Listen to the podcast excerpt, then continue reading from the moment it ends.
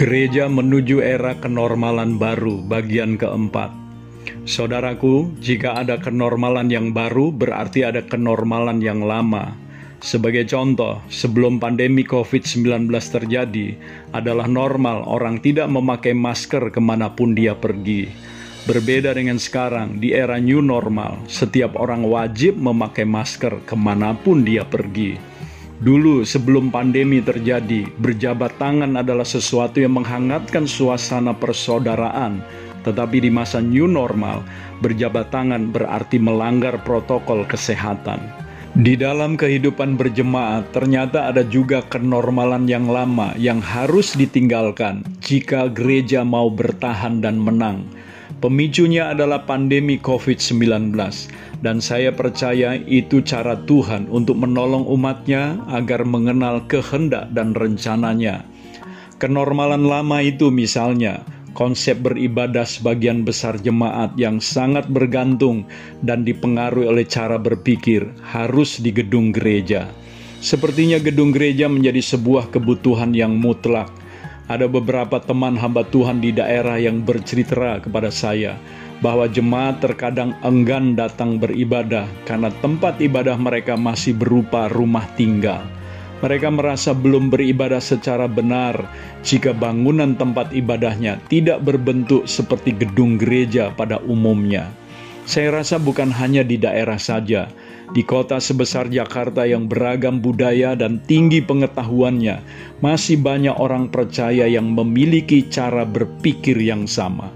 Akibatnya, ketika gedung gereja harus ditutup untuk sementara dan tidak boleh ada kegiatan rutin apa pun di sana, maka banyak jemaat menjadi bingung. Bahkan bukan hanya jemaat, pendetanya pun ikut bingung.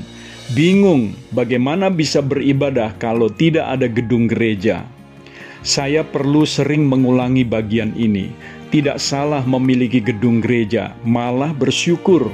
Tidak salah memiliki fasilitas ibadah yang canggih dan keren, itu sangat menyenangkan.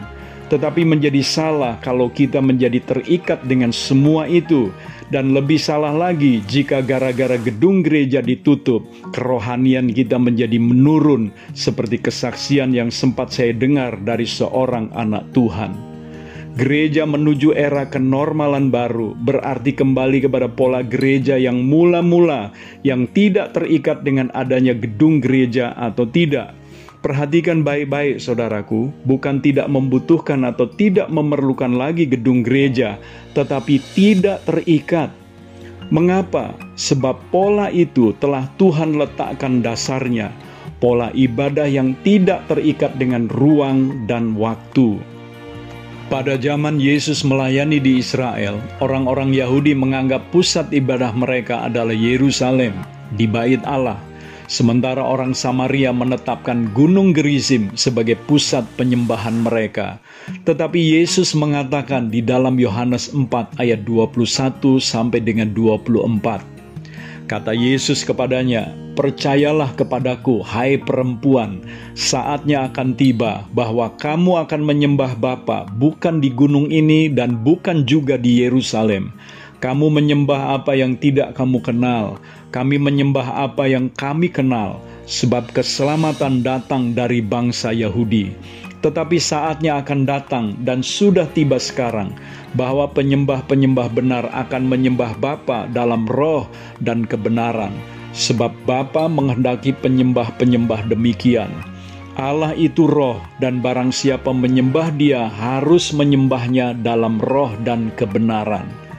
Berdasarkan perkataan Tuhan di atas, beribadah atau menyembah itu lebih menekankan di mana posisi kita dan bukan di mana posisi tempat ibadah kita.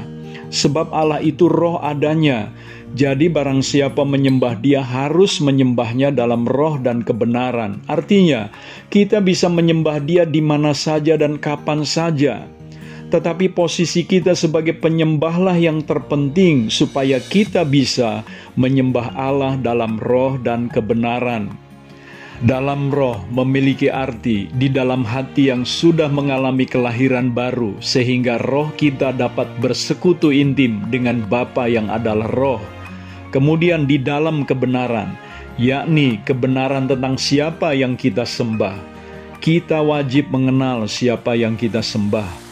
Inilah posisi yang penting supaya kita dapat menyembah Bapa di dalam roh dan kebenaran, yakni lahir baru dan mengenal Bapa.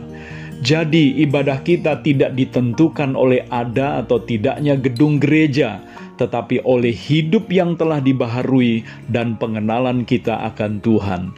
Saya Theo Barahama, Bring Heaven Home. Tuhan Yesus memberkati saudara.